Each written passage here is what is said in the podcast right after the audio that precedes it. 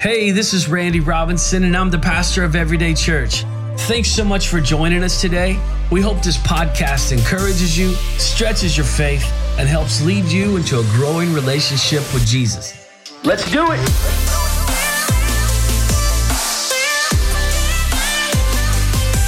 All right, so we are in a series on the fruit of the Spirit. And in week one, we looked at 1 Corinthians 13. Um, and we somewhat talked about love but more than talking about love because we that was a it was a transitional uh, sermon going from the fruit of the spirit i mean the gifts of the spirit into the fruit of the spirit. And so more than talking about love the point that i was trying to drive home is that we cannot elevate the gifts of the spirit above the fruit of the spirit and we said that when we operate in the gifts of the Holy Spirit, but aren't manifesting the fruit of the Spirit in our daily lives, that we do damage to the kingdom of God. See, we're living in a culture where charisma often trumps character. And as long as someone can give me what I need and can make me feel good and meet my needs, then their character is irrelevant. But this is the opposite of what the Bible teaches. Paul tells us that if we operate in the gifts of the Spirit, 1 Corinthians 13, he says, if you prophesy, speak in the tongues of angels, give words of knowledge, etc., but you don't have love, which is a fruit of the Spirit, then we are nothing. We are just an obnoxious noise. And my fear is that Christianity is losing its voice because we have the gifts of the Spirit, but we are lacking the fruit of the Spirit. And last week, well, if you were here last week and you came back, God bless you. You are my people. Uh, I'd be willing to say that was one of the toughest messages that I've ever delivered. It was uncomfortable for me, as it probably was for some of you. But the truth is, is we don't grow where it's comfortable. Growth comes in the tension. And we spent time doing a semi deep dive into what Paul calls the acts of the flesh. And at first glance, all of the things that he lists as acts of the flesh seem almost extreme. It's like, oh, this doesn't apply to me. I'm not participating in orgies or illicit sex or drug use or witchcraft and all of those things. But when we dug a little deeper into the, the, the Greek definitions and we kind of gave these words some nuance, we realized that this hits a little closer to home than we think. And so I closed the message last week and already referenced this earlier by asking each of us to be self reflective, to ask the Holy Spirit to reveal areas of our lives that we are acting in the flesh and not bearing the fruit of the Spirit. And I trust that as you meditated on the message and as you meditate on God's word, that the Holy Spirit spoke to you. I trust that He's revealing to you, as He is me, areas that I need to work on. And so today, as we continue this topic on the fruit of the Spirit, we're going to go back to love. Again, I know we've talked briefly about that in the front end, but again, that was that was a transitional talking about gifts versus fruit. And so we're going to revisit the topic of love today. And so let's look at Paul's words uh, in the letter that he wrote to the church in first century Turkey. This would be Galatians chapter 5, beginning in verse 22. He says, But the fruit of the Spirit is love, joy, peace, patience or forbearance, kindness, goodness, faithfulness, gentleness, and self control. Against such things there is no law. Though those who belong to Jesus or to Christ Jesus have crucified the flesh with its passions and desires. Since we live by the Spirit, let us keep step with the Spirit. Let us not become conceited, provoking, and envying each other. Now, in week one, we said that a gift is something that you receive, reverencing the gifts of the Holy Spirit, but that fruit is something that has to be cultivated.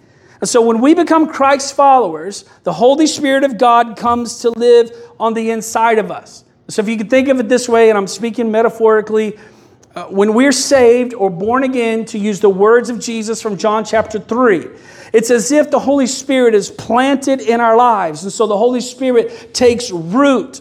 Then our spiritual life grows, right? We should begin bearing the fruit of the Spirit, which is love, joy, peace, patience, kindness, goodness, faithfulness, gentleness, and self control. Now, if you planted an orange tree in your backyard, what kind of fruit would you expect during harvest time?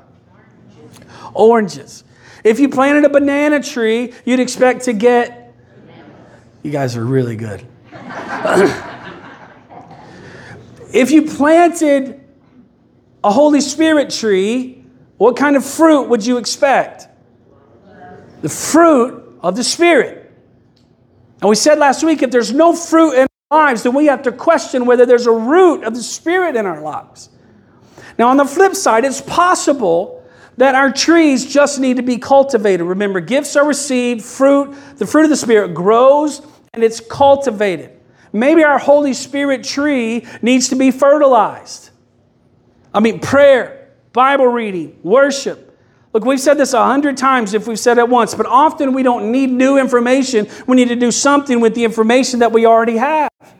Look, it's no secret that we struggle the most individually when there's a lack of personal Bible reading, prayer, and worship going on in our lives. I love that old Charles Spurgeon quote that a Bible that's falling apart is usually owned by someone who isn't. Maybe we need to fertilize our spiritual life. Maybe we need some pest control. Pest control is defined as the, the killing, reduction, or the elimination of insects that are pests. Listen, if you own an orchard of fruit trees and pests were causing the fruit to be rotten, you would eliminate the pest without prejudice. But for some reason, in our spiritual lives, we are content to coexist with the very things that are destroying our fruit.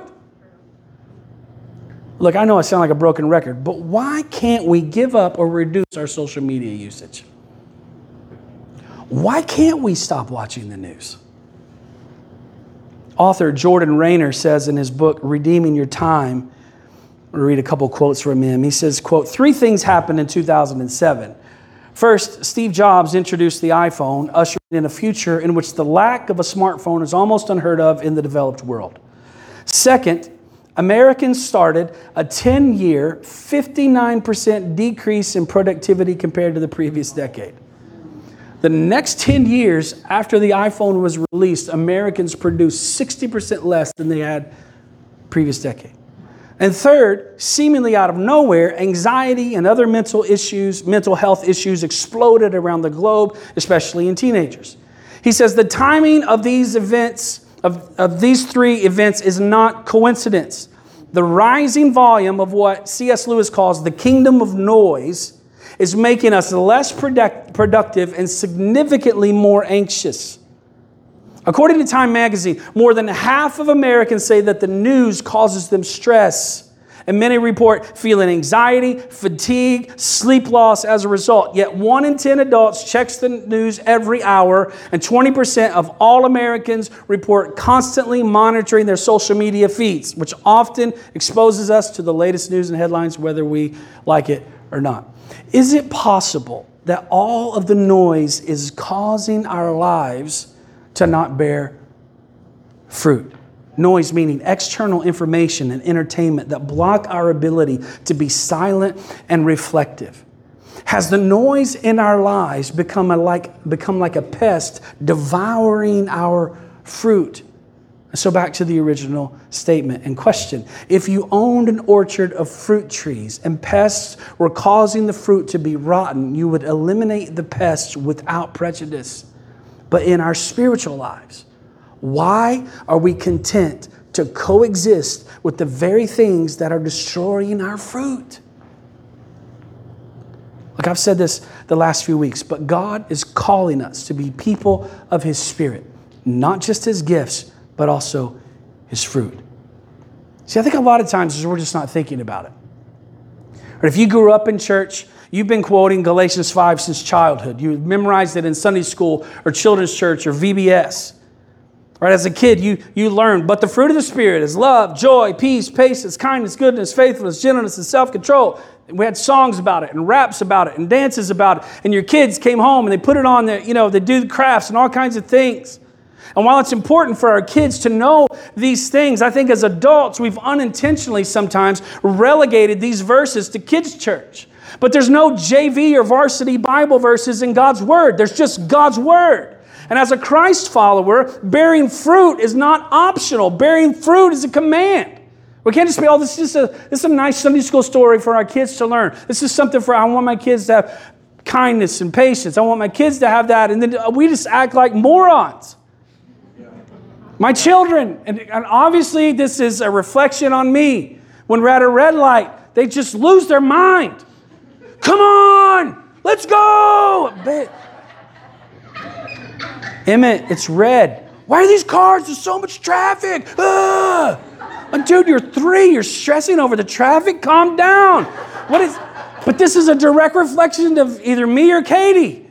It's probably her. It's probably. She's with them on the car more than I am. It's probably.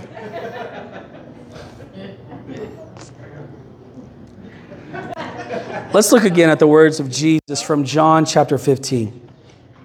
Verse 1 I am the true vine, and my Father is the gardener. He cuts off every branch in me that bears no fruit.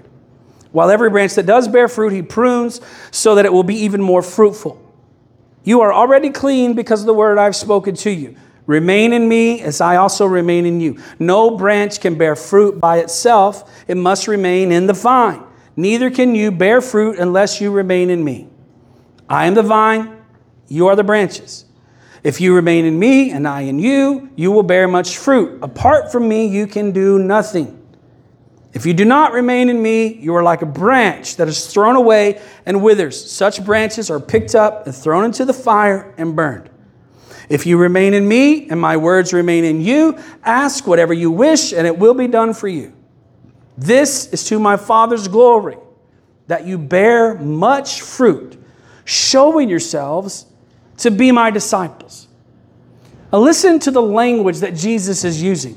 Verse 2 He cuts off every branch in me that bears no fruit, while every branch that does bear fruit, He prunes so that it will be even more fruitful. Listen, God the Father is concerned with the kind of fruit that we are producing. He's also concerned with the amount of fruit that we are producing or bearing. If we bear no fruit, Jesus said we are cut off. If we are bearing fruit, then there's a pruning process which can be painful. But even though it's painful, it's for our good so that we can bear even more fruit. Remember, we talked earlier growth doesn't come in our comfort zone, it comes in the tension. And Pruning is not fun. we some of us have been through that. Probably everybody in the room has been through a season of pruning where you're like, dude, what is going on? But on the backside of the season, your life flourished more than it was on the front end. Verse 6 If you do not remain in me, you are like a branch that is thrown away and withers. Such branches are picked up and thrown into the fire and burned. Again, bearing fruit is not optional, it's a command. Verse 8 This is to my Father's glory, that you bear what kind of fruit? Much, much fruit, showing yourselves to be my disciples. You see, when we bear the fruit of the Holy Spirit, we show the world that we are actually disciples of Jesus. We talked about this last week. Before Paul references the fruit of the Spirit, he talks about the acts of the flesh. The acts of the flesh and the fruit of the Spirit are at odds with each other. But what does the world see when they look at the church? What does the world see when they look at us? Do they see the fruit of the Spirit or do they see people's lives who don't line up with what they say that they believe? Amen. Mahatma Gandhi is often quoted as saying, I like your Christ. I do not like your Christians. Your Christians are so unlike your Christ. Now, I tried to research this and find the actual source, and he said some things that are quoted that are very similar. And so I think this has probably been adapted. And I don't know if he spoke these specific words or not, but I can tell you right now that the sentiment is true. That this is how culture views Christianity. People are tired of Christians saying one thing and living something entirely different. And we, we are, we are, uh, this is not in my notes, but we are on the line of being able to show what we believe right now. All the pro life, all the stuff that's been happening, we are going to be an obnoxious noise to culture if we don't step up and do something for foster care and adoption. And I love what Pastor Ted says. Not everybody can foster, not everybody can adopt, but everybody can do something. Everybody can do something. We can all support somebody who's doing it. We can't just continue to spew out these things and then to live a completely different life. Again, throwback to last week's message. Not only, are we, not only are we fighting the same battles as the world, but what's most concerning is we're fighting in the same manner that the world is fighting. The name calling, belittling, demonizing, criticizing, venting, ranting. When God says that our fight is not against flesh and blood. God is calling us to a higher standard. He's calling us to bear the fruit of the Spirit, the first of which is love. Again, bearing fruit is not optional, it's a command. Loving outsiders isn't optional. Loving others isn't optional. Loving our enemies isn't optional. Loving people who don't look like us, act like us, or vote like us is not optional. It's called the Great Commandment to love God with all of your heart, your soul, and mind, and your strength, and then to love your neighbor as yourself. And then Paul comes along and he says, The fruit of the Holy Spirit in your life is love. John chapter 15, verse 12, Jesus says, My command is this love each other as I have loved you. John 15, 17, this is my command love each other. See, when Jesus showed up, he flipped the script on thousands of years of law and tradition.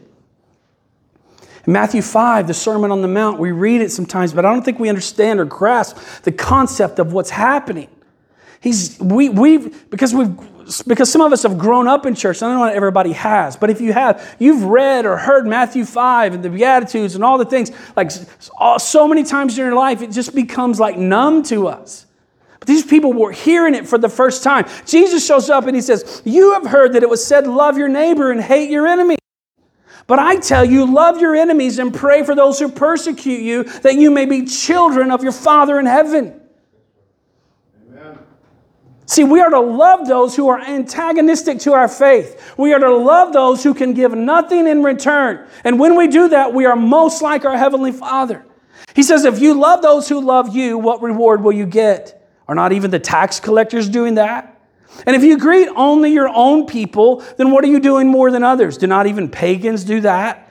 Be perfect, therefore, as your heavenly Father is perfect. Listen, when we hear these words, again, we often hear it through our cute little church filter.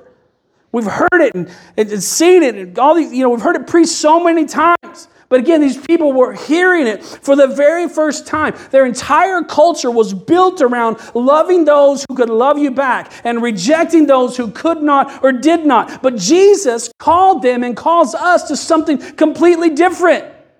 After Jesus was crucified, resurrected, and ascended back to heaven, the early church was left with this command love one another. Pastor Andy Stanley writes this The Jesus movement was characterized by uncharacteristic compassion, generosity, selflessness, and boldness. Boldness fueled by concern for those who had not yet heard the good news of what God had done on behalf of the world. Listen, historians and theologians have documented the unprecedented compassion that characterized Christians in the second and third centuries. Doing good for someone who was not able to do good for you in return was not considered virtuous in Greek and Roman culture. It was considered foolish, a passion indulged only by weak willed women. But Christians considered no strings attached generosity the epitome of virtue. It was a tangible way of loving others as Christ had loved. Look, the gospel of Jesus spread through the entire world because of the love of the early Christians. Their lives were characterized by the fruit of the Spirit. See, initially, being called a Christian was a derogatory term. Early Christ followers didn't earn the name Christian simply by believing. They were called Christians because of their actions. Because when people saw their lives, they immediately knew that they were like Jesus. On the night Jesus was arrested, he met with his disciples for what's known as the Last Supper. And at this dinner, Jesus introduced this new command, and we read his words in John chapter 13. Beginning in verse 34, he says, A new command I give you love one another. As I have loved you, so you must love one another. By this, everyone will know that you are my disciples if you love one another. By what? By our love. How will they know that we're disciples? By the way that we love. When we love one another as Christ has loved us, it clearly identifies us as Christ's followers. See, when we hear love others as Christ has loved you, we immediately think of the cross, and rightfully so. But Jesus gave them this command before the cross. See, there was no point of reference for what they were about to experience. So when Jesus said, Love others as I have loved you, each disciple would have had their own story of how Jesus had loved them. Matthew was a tax collector, using the authority of the Roman government to steal money from his own people. He was hated by all, but Jesus called him anyway. He showed him grace and mercy, and he gave him a second chance. And it's as though Jesus was saying, Matthew, the same grace and the same mercy and the same forgiveness that I showed you, you go and love others in the same way that I have loved you. Nathanael was very vocal about Jesus just before they met. He mocked the idea that anything good could come from Nazareth. But Jesus called him anyway. And it's as though Jesus was saying, Hey, Nathanael, remember when you didn't believe that anything could, good could come from Nazareth? Remember when you disrespected me and my family and my town? Nathanael, in the same way that I forgave you for your unbelief, in the same way that I loved you, go and love others. Everyone Jesus encountered would have had their own story of how he had loved them. What about the woman who was caught in adultery? And her accusers were there with stones in hand, ready to kill her for her sin, which would have been lawful because she had broken the, the law. Some believe that this was Mary Magdalene, who would later become a disciple of Jesus. She was the first to see Jesus in person after he rose from the dead. What would Jesus say to her? He would say, Mary, just as I have forgiven your sin, just as I have shown you mercy and grace, just as I have loved you, love others in the same way. What about the man who was healed of leprosy? What would his story be? How would he love others as Jesus had loved him? What about the demon possessed man who was healed and restored to his right mind? What about the woman who at the well who had been married and divorced five times and was living with a man who wasn't her husband, but Jesus forgave her? What about the man whose daughter had died and he raised her to life? Or the woman with the issue of blood who pushed through the crowd just to touch the hem of his garment? The list could go on and on. Jesus said, A new command I give you love one another. As I have loved you, so you must love one another. What's your story? What grace or mercy has Jesus shown you? What has He called you out of? What act of the flesh that we talked about last week, as Paul described in Galatians 5, did he set you free from? Whatever Jesus has done for you, however Jesus has shown you love, go and do that. Love others as Christ has loved you.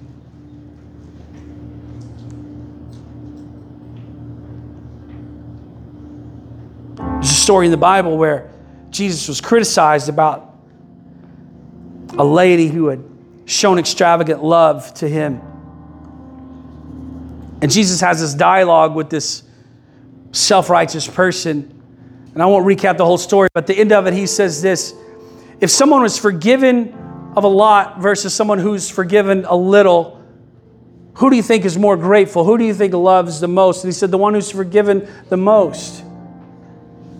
And see, that's where we live our lives. Whatever you've been forgiven of. Listen, I've been forgiven of so much. I want to love people in the same way. One of the most common things that people say when they come here is this, oh, it's church just feels real. It feels, they don't say authentic, that's one of our core values, but they describe authenticity, they describe the realness. And I think it's because the leaders of the church have been forgiven of much. And so when people come in carrying a bunch of burdens, we don't throw stones at them. We say, you know what? I've either been there or I'm one or two decisions in the past from being where you are right now. And so we show grace to people. What's your story? What, what, what is it that Jesus has called you from? There are people in the room that have been set free from pornography, people in the room that have been set free from drug addiction, people in the room that have been They've been divorced and remarried, and their, their lives have just been completely restored, and God has done something beautiful in their, in their new families. There are people that have walked through so many different things, and the love that's in their heart needs to be expressed to someone else who's going through those same things. What would happen if every person in this room did this? I know contextually we're, we're specifically talking about love, which is the first fruit of the Spirit that Paul lists. But we know historically that the early Christ followers exhibited all of the fruits of the Spirit. What would happen if we took the command of Jesus to bear much fruit literally? How would the world respond? Would they once again label us Christians because of our deeds and not just because of our words? Whoever is forgiven of much loves much. What have you been forgiven of? Love as Christ has loved us. Again, we look to the cross. He gave it all. But specifically, how has He individually loved you? How has He individually loved me? And how can I release that grace to someone else? They will know us by our love. God is calling us to be people of His Spirit, not just His gifts, but also His fruit, the first of which is love. And remember, love is not optional, bearing fruit is not optional, it's a command. And when we're not doing it, we fall into the acts of the flesh. But God is calling us higher. He's calling us to raise our standard of living, how we act, so that people can recognize Jesus by the love that flows through us. Would you bow your head just for a moment and let's I want to take 30 to 60 seconds with heads bowed, and in, in a moment, I'm going to stop talking. And I want you to ask the Holy Spirit what He's saying to you. Every person in the room heard this message through a different filter. It's possible for us all to have heard something completely different because we're all walking in a different season. And so I want us to take 30 to 60 seconds or 90 seconds and I want us at our seat to individually ask the Holy Spirit what He wants to say to us through this message. What areas of our lives are we too judgmental and not showing the grace of God to others that's been shown to us? What areas could I love more? Could I bear more fruit? As Adrian plays, let's take just a just a moment and ask the Holy Spirit to speak to you.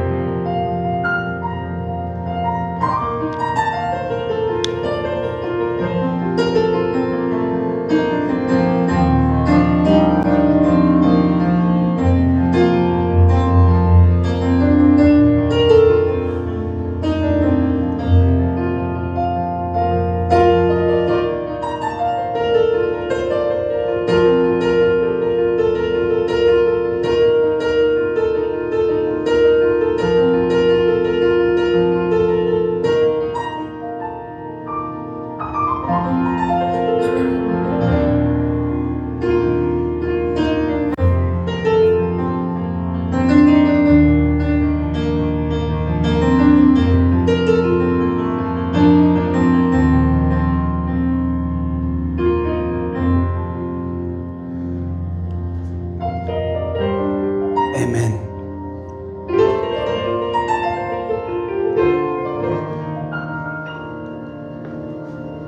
Listen, if you're in the room today and you've not connected yourself to the vine, it is by definition impossible for you to bear the fruit of the Spirit. I don't know every person that's in the room. I don't know where you're at with your relationship with God. But today would be a beautiful day for you to connect your branch into the family of God, into the family tree of God by surrendering your life to Him. And not only Jesus becoming your Savior, but also your Lord.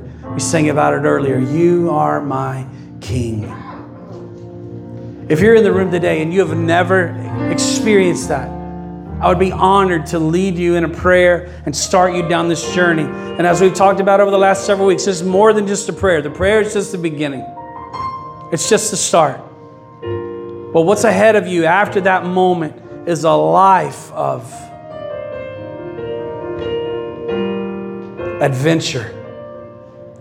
A life of following Jesus should be full of adventure.